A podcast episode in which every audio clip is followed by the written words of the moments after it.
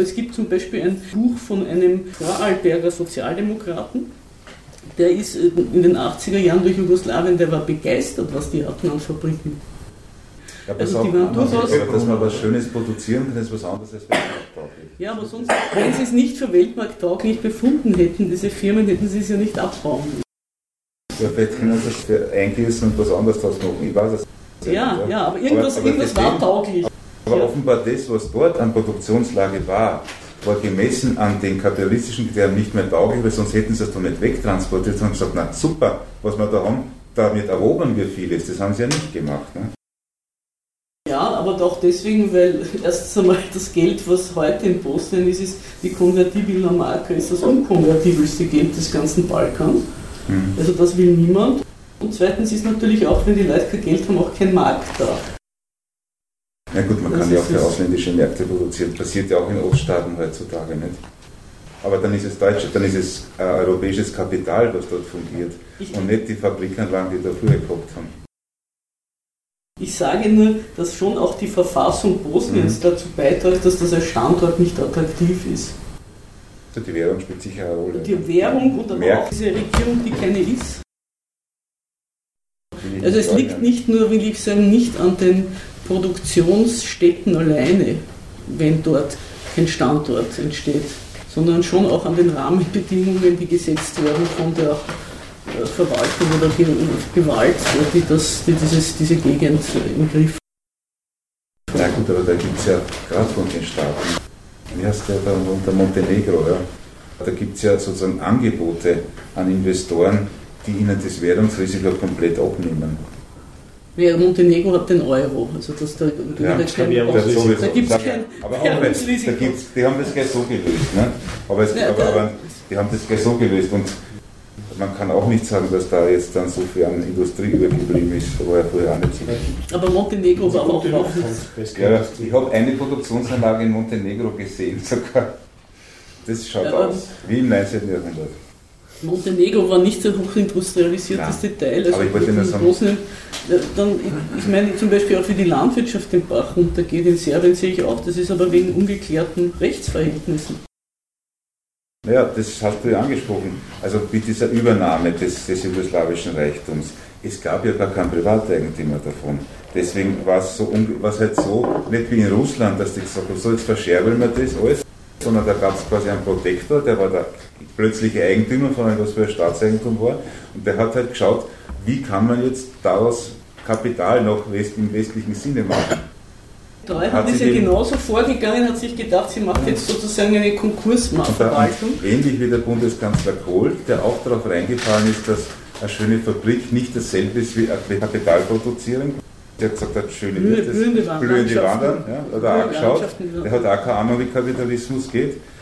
Ist nicht, dass schöne Sachen produziert werden, weil man konnte mit den Sachen ja schöne also Autos als möglich produzieren, aber kapitalistisch betrieben als, als Geschäft im Vergleich zu dem Projekt hat es halt nichts getaugt. Und es hat sich dann darin wieder wiedergespiegelt, dass mehr oder weniger diese, dieser konfiszierte Nationalreichtum in, glaube ich, Bosnien hast du gesagt, ne? also dass der halt bewertet wurde vom internationalen Kapital und entsprechend er dann wieder ausgeschaut. Und jetzt kommen wir zurück zu dem am Anfang, warum die Zerschlagung Jugoslawiens eine Existenzbedingung der EU war. Das sagen wir jetzt, ich bin neugierig. Ja. Naja, weil das, diese Wirtschaft nicht kompatibel war mit dem, was die Na gut, dann meinst du, die EU wäre untergegangen, wenn Jugoslawien fortexistiert hätte. Unter, Untergang ist nichts. Also Oder wie, was? Nein, dass die EU sich konstituiert hat, so wie sie heute dasteht, muss die Jugoslawien weg. Und das hat sich im Laufe der Zeit herausgestellt im Kampf der Imperialisten gegeneinander. Es ist ja der Separatismus nicht so gleich, hat er auch darauf hingewiesen, erst Österreich, dann Deutschland, dann Deutschland die anderen überzeugt, ist ja so gegangen, die jugoslawischen Parteien haben ja auch agiert. Die haben ja auch was gemacht. Und eigentlich ist das Eingreifen der Protektoren oder Paten oder wie immer man das nennen will, ist über das System der Blutopfer passiert. Das hat jeder, das haben die Kroaten vorgemacht. Die haben dieses Vukovar zu einer Opferstadt gemacht. Die durften ja nicht verhandeln, Verteidiger von Vukovar. durften sich nicht ergeben, mussten ausharren. Und so lange, bis dann diese Stadt eingenommen worden ist, mit den Bildern von Vukovar hat ja Deutschland argumentiert, wir müssen die jetzt anerkennen, um dieses Blutvergießen zu stoppen. War natürlich auch eine große Lüge, weil dadurch ist es erst richtig losgegangen. Aber davon haben die Bosnier gelernt und davon hat letztlich auch der Kosovo gelernt. Also man muss immer irgendein Opfer schaffen, das in die Weltpresse stellen und dann kann man vielleicht den Paten, also das ist ja, so das, was dann macht das. das naja, also es muss schon auf der anderen Seite schon auch der Wille zu da sein. Ja, aber dann kannst du nicht über diese, sozusagen diese Veröffentlichungen gehen oder musst das, das also dass der Wille zustande kommt. Also sagen wir mal so, wie kann man einen Übergang zu der Intervention der EU so vorstellen, dass die gesagt haben, Scheiße, die halten keine Ruhe. Und das ist blöd, weil das ist natürlich die erste Investitionsbedingung, dass dort der soziale Friede herrscht. Da muss man für den sorgen. Und da haben sie zunächst halt zwischen den Parteien, wenn nehmen wir da, wenn nehmen wir da, ja, changiert. Und als sich das herausgestellt hat, also mehr oder weniger der Krieg zwischen denen richtig losgegangen ist, immer in Bezug auf ihre, sage ich mal, Partner in der EU, dann war es tatsächlich ein Fall, der vom Standort der Ordnung nicht mehr haltbar war. Und sagt nur fertig meine Gedanken. Und da gab es eigentlich eine Demonstration von den Amis dann, dass sie die einzigen sind, die das richtig erledigen können. Aber das ist schon der Schlusspunkt des Bosnienkrieges, was du zu deinem. Wenn man etwas ausdrückt.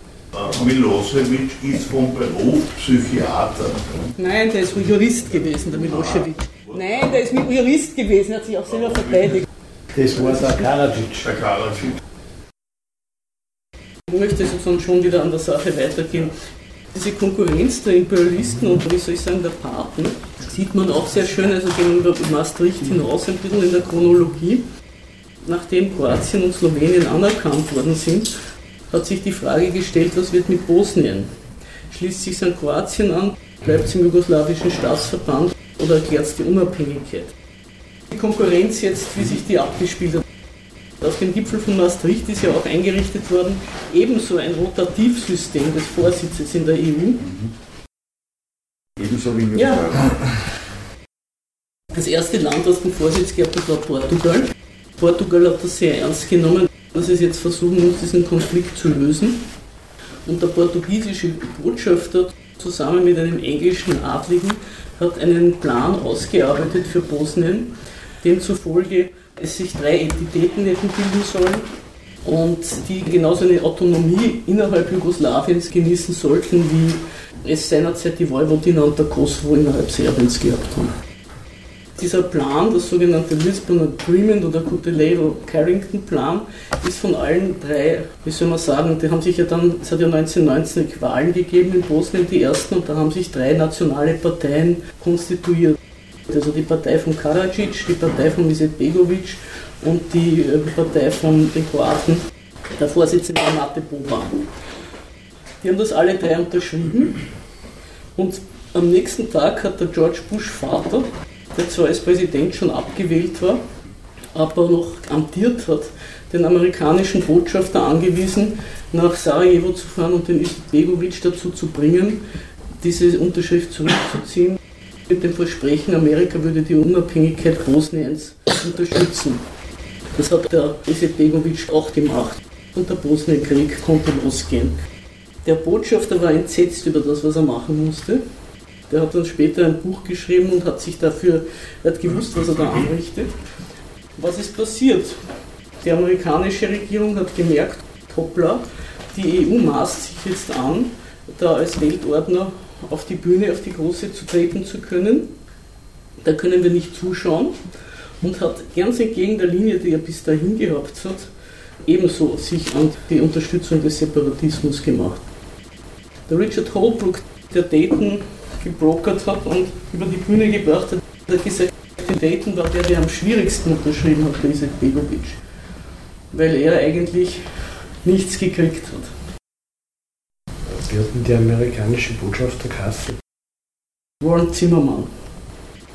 Also, das war sozusagen der erste Schritt, wo sich gezeigt hat, die haben richtig so Amerika und die EU in ihrem Weltmachtsanspruch immer wieder Schritte gesetzt, dann ist wieder die EU, vorgeprescht, dann wieder die USA.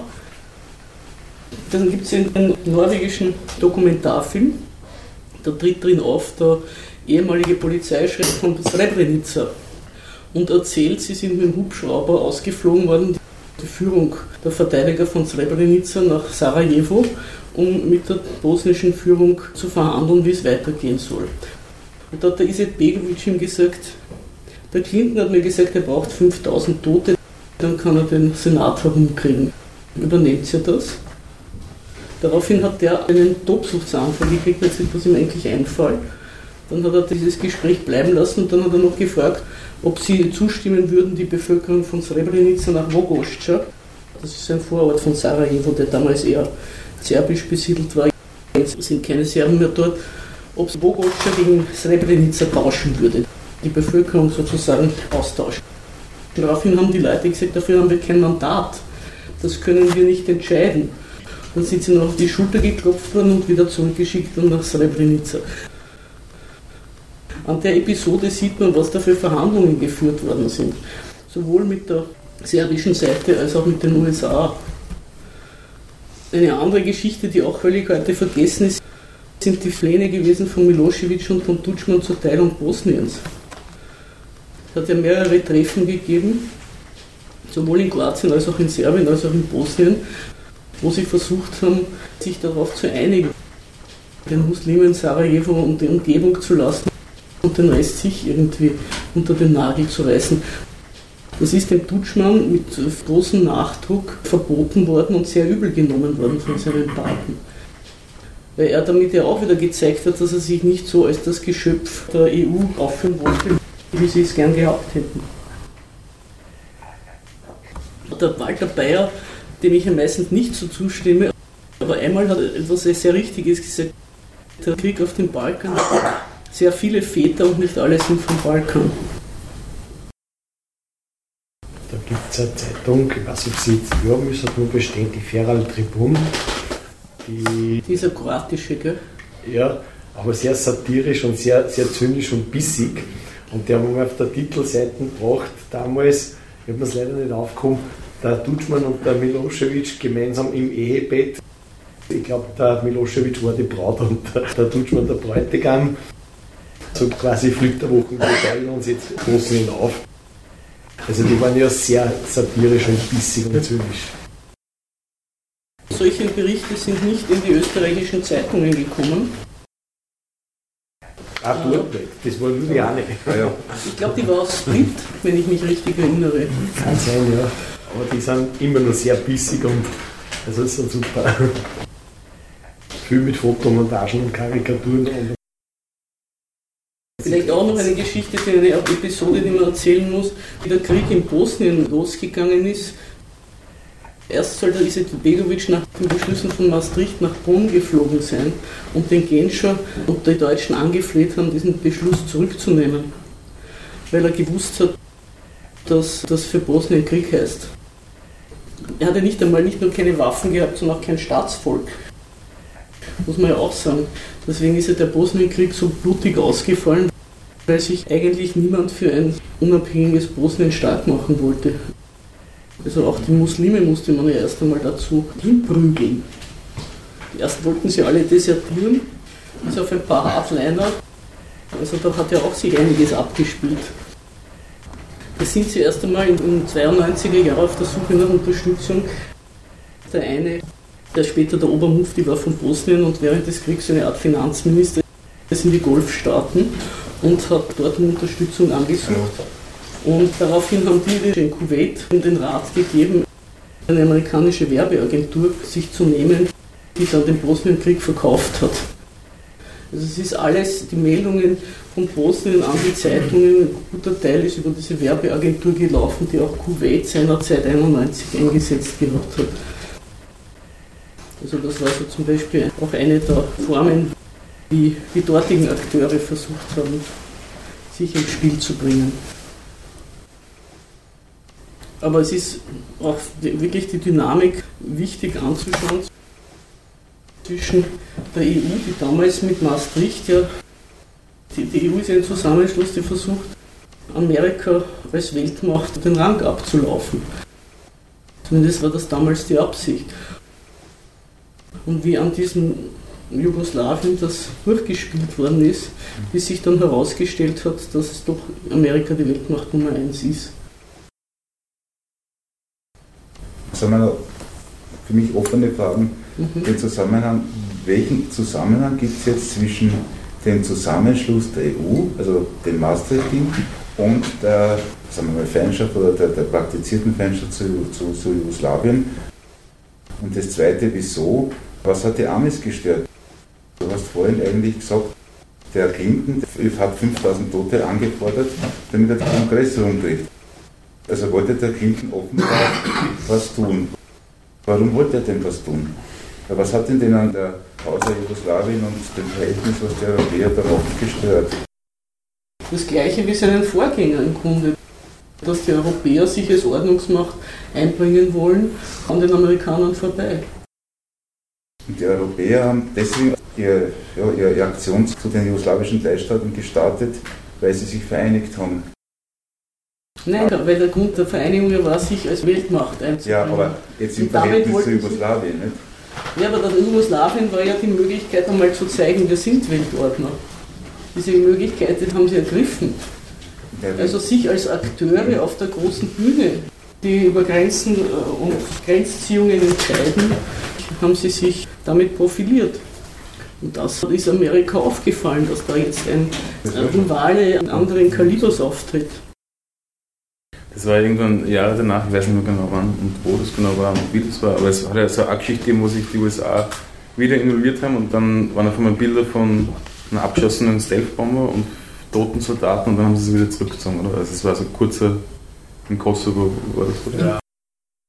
1999 im Kosovo-Krieg haben die Jugoslawen einen einzigen Bomber abgeschossen. Ja. Im NATO-Krieg, da hat sich ja die gesamte NATO, also da haben sie sich dann geeinigt, gemeinsam Westjugoslawien noch etwas weiter zu verkleinern. Da kann von Rückzug keine Rede sein. Das war die 50-Jahr-Feier der NATO. Die haben sie dann gleich mit einem kleinen Krieg begangen. Also ich wollte jetzt nur, wenn man vielleicht den Bosnienkrieg abschließt, während des Bosnienkrieges ist das hin und her gegangen. Wer ist der bessere Weltordner? Und da haben die Amis das dann klargestellt. Da war dann in dieser Frage war dann keine Uneinigkeit mehr zwischen den Weltmächten. Die haben sich dann geeinigt, wir machen das zusammen. Und dann war schon der Grund der, warum dann noch weiter, also der Holbrück hat sich ja geweigert, in dieser Kosovo-Frage die weitere Zerschlagung Jugoslawiens weiter zu betreuen. Deswegen ist er dann abgelöst worden und die Madeleine Albright genommen worden, die zu allem bereit war. Aber da hat sich dann schon der Milosevic sehr unbeliebt gemacht, weil er gezeigt hat, dass er immer noch eigene Ansprüche hat in dieser Gegend und sich nicht zu einem Geschöpf der USA macht. Das hat ihn ja dann wirklich völlig unmöglich gemacht, kann man sagen. Und auch dazu geführt, dass das noch weiter zerstört worden ist, dieser Staat. Also da war schon, zunächst einmal gibt es eine Ruhe, hätte ja funktioniert. Die Kosovo-Albaner, der Rugova, ist abgeblitzt. Eineinhalb Jahre lang bei allen Hauptstädten, wo er auch an die Tür geklopft hat.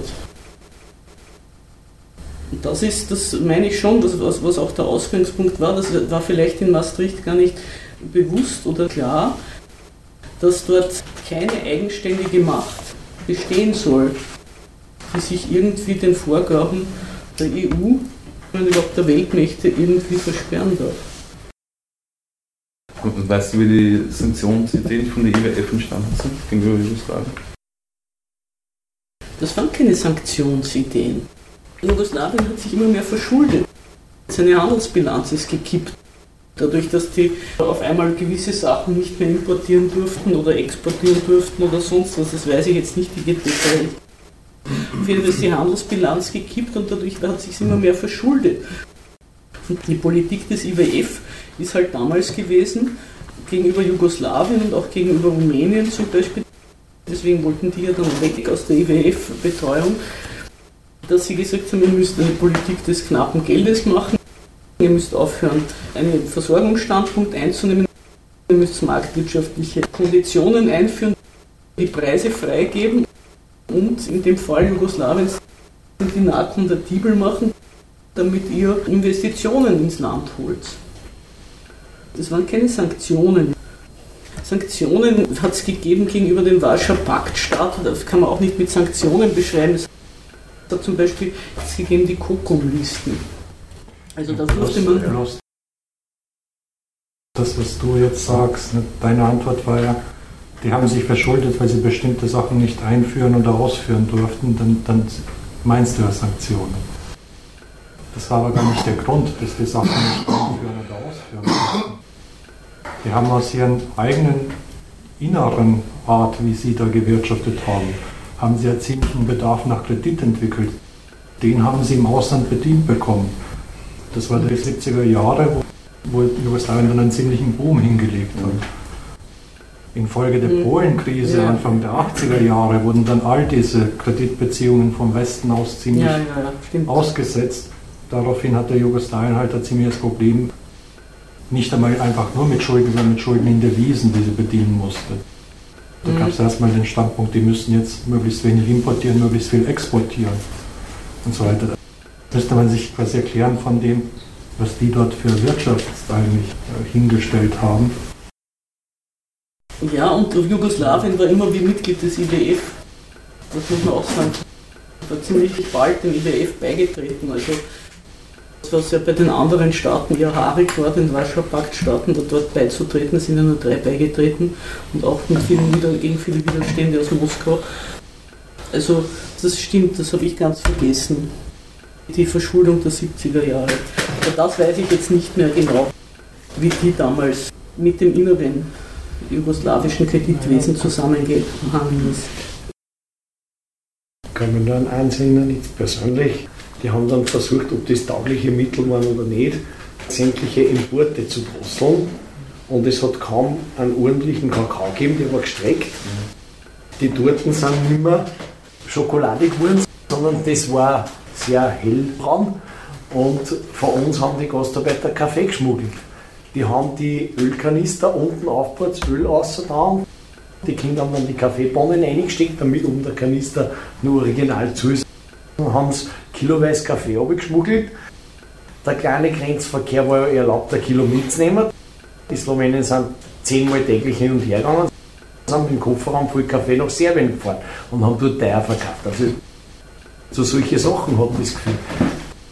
Zeit kann ich mich nur erinnern, die haben alles, was so mit Devisen zu zahlen war, Kaffee, Kakao und so, haben sie einfach einen Import gedrosselt aufs Minimum und das war natürlich begehrt und die haben geschmuggelt, was das Zeug hält. Also, was da gerannt ist, ein Kollege von mir, der hat einen doppelten Ton im VW-Bus gehabt und hat den Kaffee eingefüllt.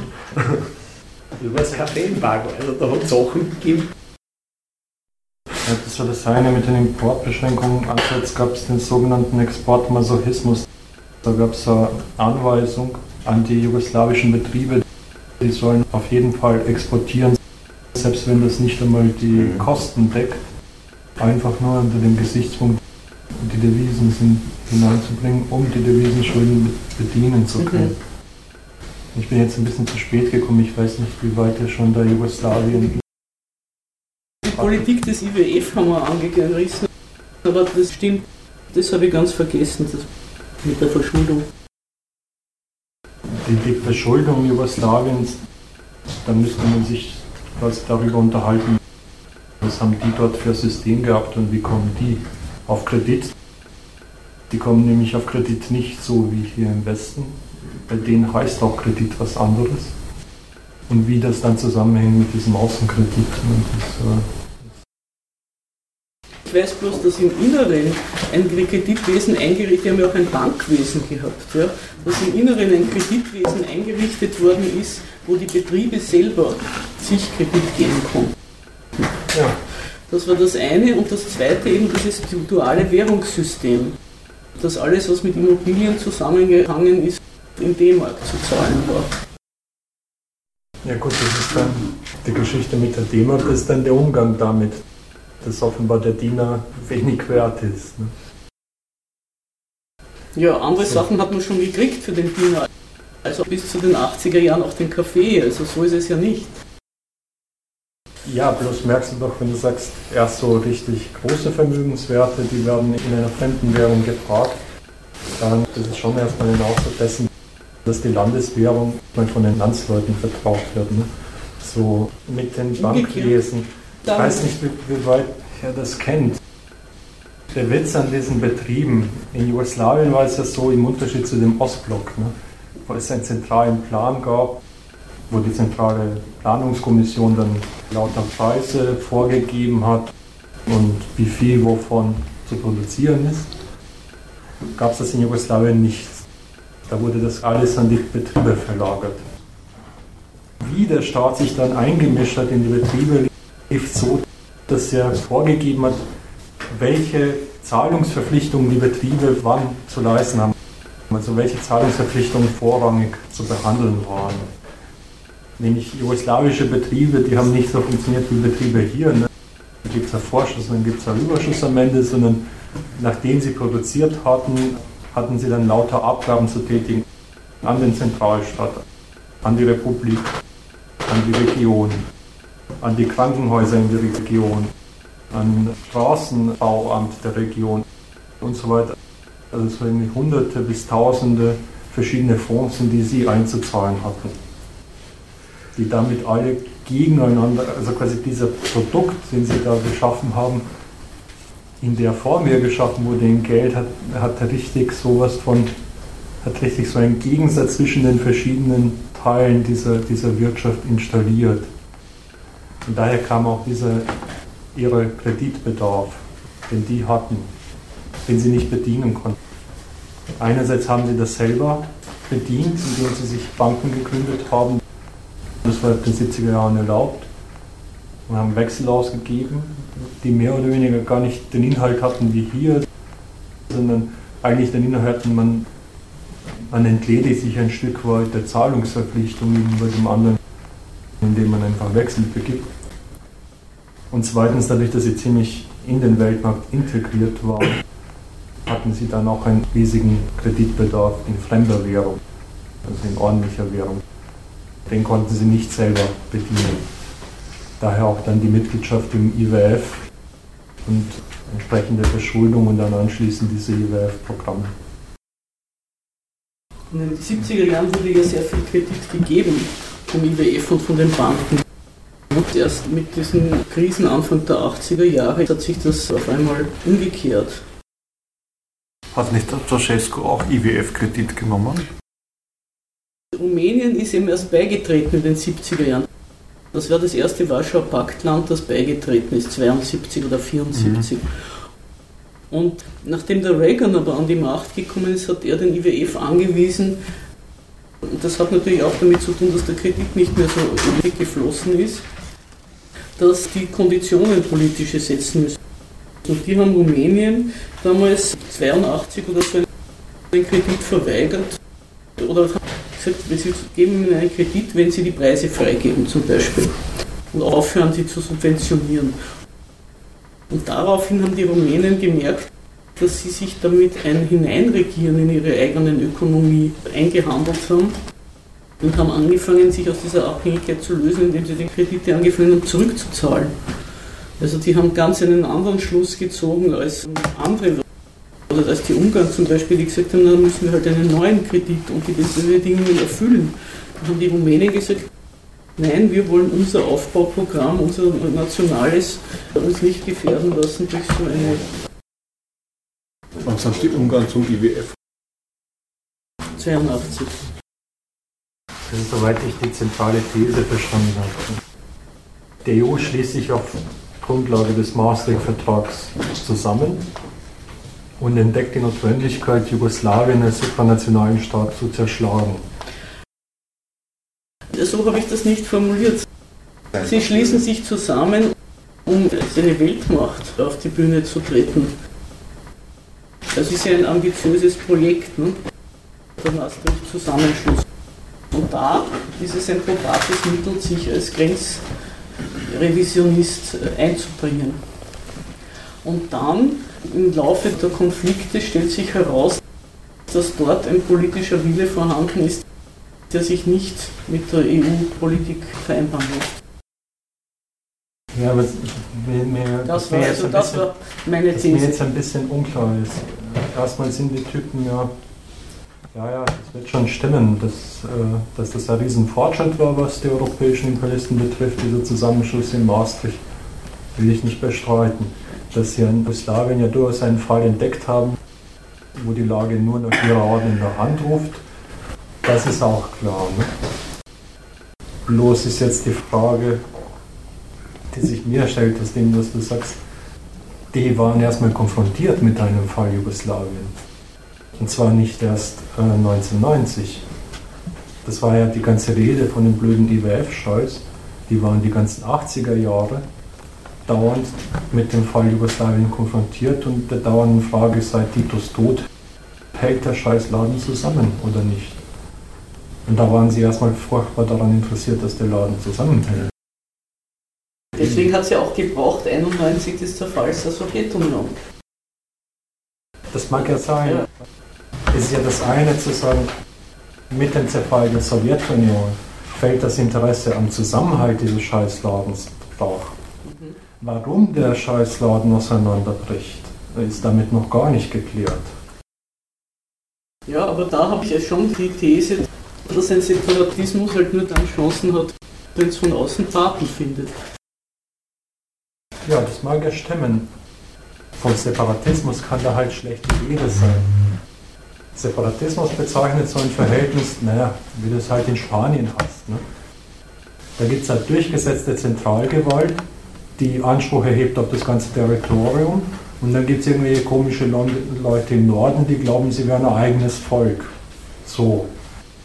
Ja, solche Typen haben wirklich nur eine Chance, wenn sich jemand findet, den überhaupt die Waffen und so weiter stiftet für ihren Freiheitskampf. Bloß das Auffällige beim Fall Jugoslawien ist, da gab es auf einmal keine Partei mehr, die wirklich Anspruch auf den gesamten Laden erhoben hat. Der Milosevic auch nicht. Da ja. ist doch auffällig, dass gerade die Führung des Landes, ne, also dort die, die Mitglieder des Zentralkomitees, des Politbüros, des Präsidialrats, dass die alle auseinandergefallen sind, übrigens genauso wie in der Sowjetunion, auf die verschiedenen Körperschaften dieses Staates. Das lässt sich mit Separatismus nicht erklären. Dass lauter Leute, die vorgestern noch Mitglieder der Partei und führende Personen der, der Sozialistischen Föderativen Republik Jugoslawien waren, auf einmal sich nur mehr kennen wollen als Kroaten, Serben, Moslems. Das erklärst du nicht äh, durch Außeneinfluss. Nein, das auf keinen Fall. Das habe ich aber auch versucht, also das muss man halt wieder rekapitulieren. Erstens einmal, dass dieser Zusammenschluss der Nationalitäten, die alle zusammenarbeiten sollen, damit das große Ganze funktioniert, das immer den Spaltpilz in sich hat. Das ist das eine. Zweitens, dass das so lange gehalten hat, hat eben den Grund gehabt, dass ein Interesse gegeben hat an der Existenz Jugoslawiens. Und das dritte ist, dass aus dem Scheitern des Sozialismus in Jugoslawien eben verschiedene Parteien, verschiedene, also verschiedene Politiker verschiedene Schlüsse gezogen haben. Die einen haben gesagt, wir haben eine Exportindustrie, wir sind weltmarktfähig, wir wollen dorthin. Die anderen haben gesagt, wir haben doch den ganzen Tourismus, wir sind eine Devisenkuh. Das ist für uns eine gute Sache. Und dann hat es jemand gegeben, der gesagt hat, aha, dieses Vielvölkerstaatszeug hat sich nicht bewährt. Wir gehen wieder zurück zum alten System des ersten Jugoslawiens. Es gibt ein Herrenvolk und das hält den Staat zusammen. Also er hat schon versucht, der Milosevic über das nach oben bringen des serbischen Nationalstolzes damit eine Klammer zu schaffen, die das Land zusammenhält. Das letzte, das stimmt nicht, weil zum Beispiel wurde ja noch, ähm, quasi während der Krieg in, in Kroatien noch lief, ne, ist ja zum Beispiel die Unabhängigkeit Mazedoniens quasi auf vertraglicher Basis zustande gekommen, mit Anerkennung Belgrads. Es war auch, wenn, das ist ja der Witz, ne, wenn man sich die ganzen Kriegshandlungen dort anschaut, wo Krieg geführt wurde, wo, wie Krieg geführt wurde, vor allem wie der Krieg geführt wurde. Ne? Da erkennt man schon Da ist kein Standpunkt unterwegs von wegen, da will ich die Leute wieder unter meine Fuchtel bringen, um sie dann zu benutzen. Da wurde auch nicht Krieg geführt, um Slowenien zu halten. Da wurde auch nicht Krieg geführt, um Kroatien zu halten. In Kroatien wurde der Krieg geführt, um die serbischen Teile Kroatiens zu halten. Da gab es auch Streit, wem das Zeug gehört. In Bosnien wurde dann sowieso gleich mal der Krieg so geführt, dass man sich wechselseitig quasi zu vernichten versucht und möglichst viele Gebiete von allen Seiten rassenfrei einheitlich macht. Auch da ist doch nicht der Gesichtspunkt unterwegs, ich setze dezentrale Herrschaft wieder durch. Das sind ja alles Rückzugsgefechte. Der ursprüngliche Plan war schon das, meiner Ansicht nach. Das ist alles geschuldet dem Eingreifen von außen, wo immer wieder Stück für Stück klargemacht worden ist, dass er mit diesem Programm keine Chance hat. Aber die EU-Linie war doch eigentlich, die soll eine Ruhe geben. Also gar nicht wir hauen dazu, sondern die sollen gefällig sich in diesem Gegensatz, wir sollen den aufgeben. Das Komische an dem Argument ist zu sagen, das ist meine These. Du sagst, ich glaube, dass das sein Programm war. Mir fällt halt nur auf, wenn jemand dann praktisch sich anschaut, was hat der Typ gemacht, das kann man sich immer denken, das ist immer nur ein Notprogramm. Aber alles, was der Typ gemacht hat, und zwar noch bevor die ganze Scheiße losging, ne? noch vor dem Eingreifen, vor der Anerkennung und so weiter, wie der auf der politischen Szene groß geworden ist in Jugoslawien, ne? war nicht der Standpunkt, ich vertrete die zentrale Gewalt, mhm. sondern ich vertrete eine Republik und eine bestimmte Nation. Das war übrigens auch die gleiche Tour von Tutschmann, die gleiche Tour von Ibrahimovic. Ja, das ist nationalistisch. Ja, sich das zu erklären, kann man mal machen. Aber das hat erstmal mit den Eingriffen von außen nichts zu tun. Die Eingriffe von außen, die finden dann in diesen Idioten und dem Laden, wie die ihn hergerichtet haben, dann das Material für das, was du sagst. Nämlich zu zeigen, dass sie die Ordnungsmacht in der Region sind. Das schon. Ja, aber das kann man vielleicht zusammenbringen, die Standpunkte von der Idee der Nation, so wie ich eingestiegen bin, ja, dass der Staat sich rechtfertigt aus der Nation und aus der Nationalität, ist es ja klar, dass das zusammen oder dass die Staatsidee sich in dem Fall an der serbischen Nationalität aufhängt. Aber es war nicht so, das würde ich schon sagen, dass der von vornherein gesagt hat, nur die serbisch bewohnten Gebiete will ich bei mir vereinen. Ja, bloß die Schwierigkeit ist schon, ich meine, der erste Satz mit dem, der Staat rechtfertigt sich aus der Nation. Jetzt muss man mal zur Kenntnis nehmen, dieser blöde Staat und auch die anderen blöden Ostblockstaaten, und die haben sich gerade nicht aus der Nation gerechtfertigt. Dieser blöde Staat könnte nur eine Tour ja, der hatte eine spezielle Tour mit der Nation.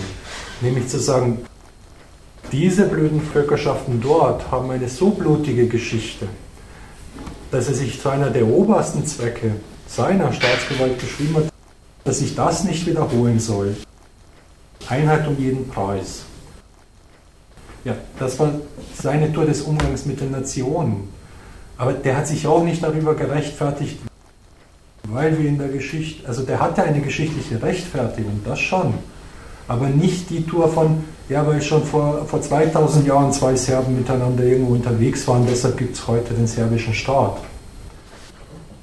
Und das ist auch nicht, das finde ich ja auch das Schlechte, das Falsche an der These, da, dafür wollte ich reden. Dieser Staat ist nicht an dem gescheitert, viele Nationen versus supranationaler Staat. Du hast es ja auch übrigens selber gesagt. Dieser Staat ist erstmal mit seiner Ökonomie, mit seinem ökonomischen Modell des Sozialismus gescheitert. Und das hat dann zu diesen Tendenzen geführt, dass sich dann die Typen aufteilen nach, wer kriegt denn was von denen und wie gehen dann die Berechnungen mit Tourismus und Industrie und so weiter. Das kann man sich schon aus dem erklären, wie der Staat sich selber aufgebaut hat. bloß muss man ernst nehmen, der ist nicht an der Nationalität, erst recht nicht an einem ganz abstrakten Widerspruch Supranationalismus, Nationalismus gescheitert. Der ist doch wunderbar mit dem gefahren, 30 Jahre lang. Übrigens aus eigener Kraft.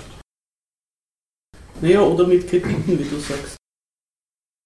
Nee, das war in den 70er Jahren. Aber der ist 30 Jahre lang wunderbar, trotz aller Widersprüche, die er hatte, wunderbar gefahren und da ist auch zwischen Nationalismus und Supranationalismus auch nie, das Problem ist nie aufgetaucht. So wie Ende der 80er Jahre. Aber ich sage, das sind Widersprüche, die sind halt dann schlagend geworden, wie die ökonomische Grundlage äh, flöten gegangen sind. Aber dass die Widersprüche da waren, daran halte ich schon fest.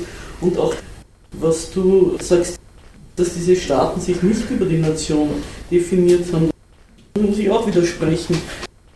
Sie haben doch gerade gemeint, das ist die beste Triebfeder, die Anerkennung der partikularen Nationalitäten.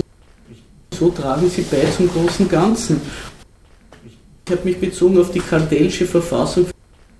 Vielleicht war das auch ein Missverständnis zu dir. Nicht, weil der Buchstabe, an dem sich geklammert worden ist, sondern weil das die beste Manifestation war, der beste Ausdruck dessen, wie die ihren Staatsgedanken praktiziert haben.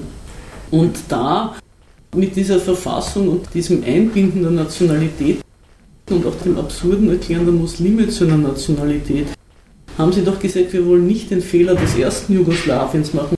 Und da war nicht der Punkt, dass sie gesagt haben, wir wollen nicht Einheit um jeden Preis, sondern gesagt, es hat sich doch nicht bewährt, das erste Jugoslawien, das Königreich der Serben, Kroaten und Slowenen hat sich doch nicht bewährt.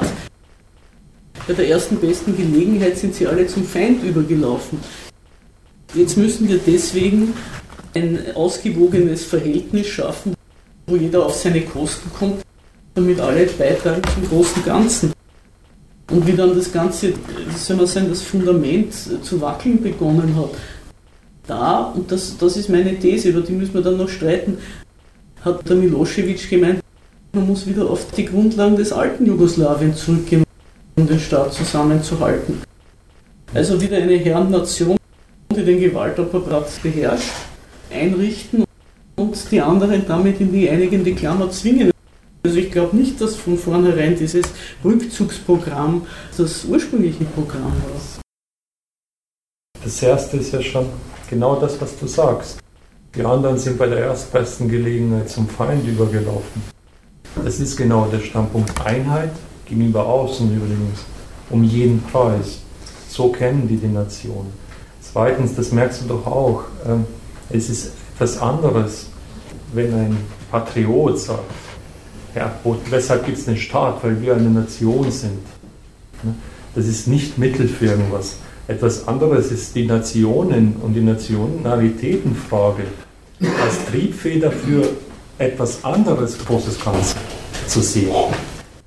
Der Patriot, der kennt das große Ganze, das ist einfach die Nation. Wenn jemand daherkommt, wie diese Kommunisten das gemacht haben, und sagt, wir kümmern uns jetzt um die Nation, erkennen die an, damit die ein Beitrag sind zu unserem Zeug, dann ist die Grundlage dieses Staates nicht die Nation. Der folgt nicht aus der, da ist gerade die Betrachtung von Mittel für Nationalitäten als Mittel für den jugoslawischen Sozialismus. Ja. Ja, genau das. Übrigens unter einem ganz einfachen Gesichtspunkt. Wir dürfen auf keinen Fall zulassen, dass die Nationen sich zerstreiten, weil nur innere Einheit schafft uns Freiheit nach außen gegenüber beiden Blöcken. Das war auch tagtäglich Thema. Das dritte ist, bei der Milosevic, der ganze Gedanke lebt davon, dass man dem Mann ein Programm unterstellt und sagt dann, der hat sich immer zurückgezogen. Das Auffällige, wenn du dir den Milosevic anschaust und auch übrigens damals in Dayton, wie dieses, dieses Zeug unterschrieben wurde und so weiter, ist zu dem Zeitpunkt ist der Mann so ziemlich als Sieger hofiert worden und hat sich auch als Sieger gesehen. Die Krajina war noch in serbischer Hand in Kroatien. Damit war er. Nein. Doch, nein, damals. Nein, die also, Operation Sturm kam da gerade. Das nein, war der, der Dayton, Dayton war im Dezember 95 und die Operation Sturm war im August. Ja gut. Das waren gerade, das waren, naja, das ist nach Srebrenica, hat der Clinton seine Toten gehabt, kann man sagen. Die kroatische Armee ist ja unterstützt worden bei der Eroberungssturm sehr stark ja. durch die Amerikaner. Also sage ich auch nur, das weiß vielleicht nicht jeder. Die haben sich auf den ganzen jugoslawischen Militärstützpunkten weit gemacht, haben die ganze Aktion geplant und auch die Bewaffnung ja, und gemacht. Die serbische Armee hat, hat, auch ihre Truppen abgezogen. Das heißt, das, das wurde auch nicht ohne deren Wissen gemacht. War übrigens wirklich die größte Vertreibung seit dem Zweiten Weltkrieg. Die kleinen ja. Serben, 200.000 Leute. Mag ja sein. Bloß muss man schon sagen, es ist doch komisch, wenn man das wirklich deine These ernst nehmen würde. Der Mann hatte das Programm, die Zentralgewalt durchzusetzen. Ne? Erstmal, am Anfang war er gar nicht der Führer dieses ganzen Lades. Der war der Führer einer Entität in dem Laden. Hat sich auch als solcher aufgeführt. Hat dann auch gleich den Vertrag mit den Mazedonien unterschrieben, die sie in die Unabhängigkeit entlässt, ohne jede Not. Wann war das, weißt du Das, das war gleich am Anfang, 91. 92 oder 92. Aber, aber das ist doch kein, da, da gab es keinen Krieg, da gab es auch keine Einmischung von außen. Also vom Standpunkt, mhm. ich, ich unternehme jetzt, jetzt alles, um die Zentralgewalt durchzusetzen, ist das irgendwie ein komischer Übergang. Es ist auch ein komischer Übergang zu sagen, ich kämpfe in Kroatien, aber ich setze nicht das Militär ein, das damals ja noch relativ überlegen war am Anfang. Ne? Eigentlich verfügte, hat ja nur die Serbische Republik wirklich über eine Armee verfügt am Anfang. Die anderen hatten mehr so Freischärler. Statt zu sagen, ich setze. Ja, die, Jugos die jugoslawische Volksarmee, also war, du, wer hat das gesagt, die neuntstärkste Armee der Welt. Aber die größte, was ich weiß, das größte stehende Heer der Welt. Aber, das, aber, aber jetzt eines der größten stehenden ja. Heere der Welt. Das hat ja auf diesem Partisanenkampfsystem beruht. Also die hatten da ja. so, so Orts, nee, Orts, äh, nee, das war die Territorialverteidigung. Das waren das, was die Slowenen und die Kroaten hatten. Ne? Was die Jugoslawen hatten, war das richtig stehende Heer. Also die professionellen Soldaten. Ne? Das hat ja auf diesem Partisanenkampfsystem beruht. Also die hatten da ja. so, so Orts... Nee nee, Orts, äh, nee, nee, das war die Territorialverteidigung. Das waren das, was die Slowenen und die Kroaten hatten. Ne? Was die Jugoslawen hatten, war das richtig stehende Heer. Also die professionellen Soldaten. Ne? Warum ist die Stadt Belgrad eine der am häufigsten zerstörten Städte dieser Erde? Das ergibt sich halt, wenn du noch weiter erzählst. Ja, ja vielleicht, vielleicht kommen wir dort noch hin. Die Frage wird vielleicht noch beantwortet. Ja, das ist schon, geht schon auf meine also These also, zurück, dass das dort nie eine Macht entstehen soll mehr, dass das ein Ausnahmefall wäre während des Kalten Krieges, dass dort keine Macht entstehen soll, die selber den Weltmächten etwas entgegensetzen kann. Ja, da wirst du sicher ziemlich viele Anhänger haben in Serbien, die sich ungerecht behandelt fühlen. Bloß, ähm, ich bin schon oft als serbische Nationalistin ja, beschimpft worden. Ja, ja. Bloß mal ernsthaft vom Standpunkt, rein vom militärischen Standpunkt, das rechnen dem übrigens in Serbien die Nationalisten, den Milosevic, als Schwäche an. Mhm. Waren quasi die einzigen Einheiten, die übrig geblieben sind von der jugoslawischen Volksarmee, die funktionstüchtig geblieben sind, waren die in Serbien stationierten, beziehungsweise Teile in Kroatien sollte, die in serbischer Hand waren. Oder damals noch Jugoslawien.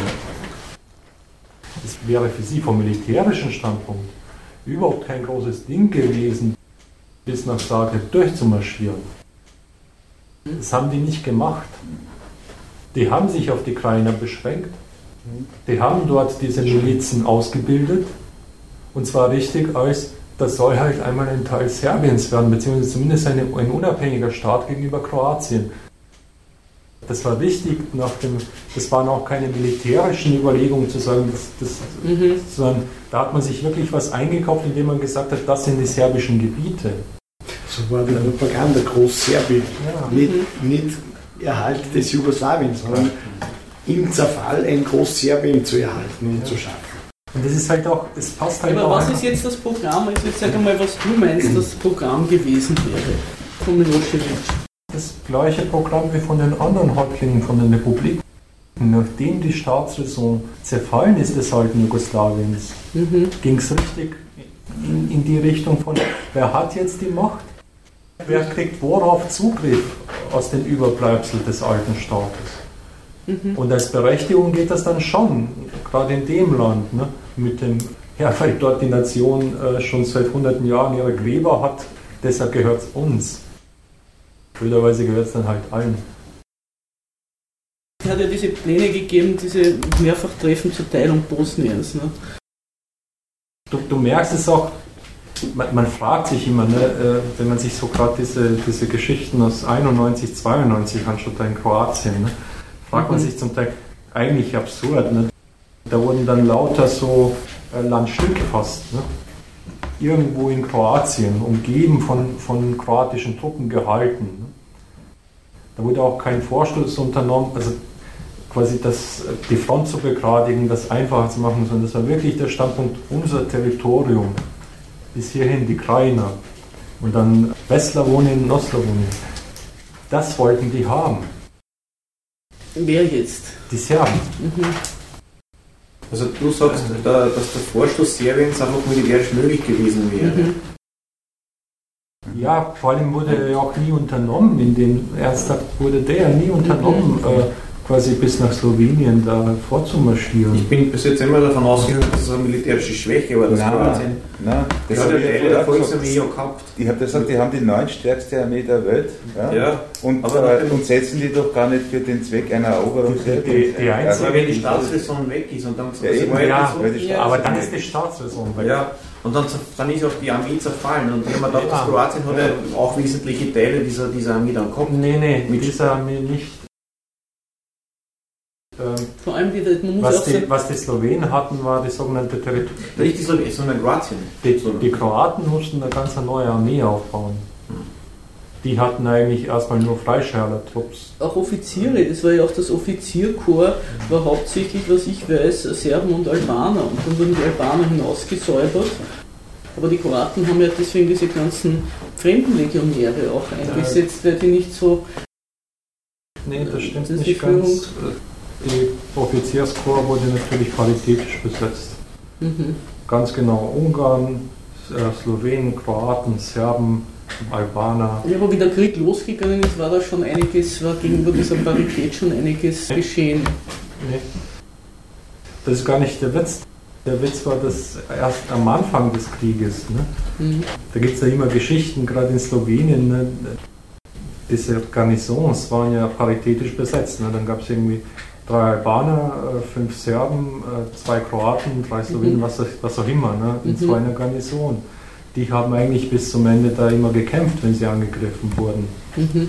Das war der Standpunkt, die haben halt zu dem blöden Laden immer noch gehalten. In Mhm. dem Moment, wo aus Belgrad dann der Befehl kam, wir lösen das jetzt auf, und der kam ja von der höchsten Staatsführung, ne? ja, dann haben sich die Leute in ihre jeweiligen Republiken gezogen und dass in Kroatien zum Beispiel so viele Fremdenlegionäre zum Einsatz gekommen sind, das lag eher daran, dass man bei denen die Loyalität kannte. Die waren halt auf der Seite eines unabhängigen Kroatiens. Bei irgendwelchen Offizieren, die gerade aus der jugoslawischen Volksarmee kommen, war da die Loyalität nicht so garantiert. In Slowenien, wie gesagt, waren es ja Offiziere der Territorialverteidigung. Das war ja ein Teil der Verteidigungskräfte.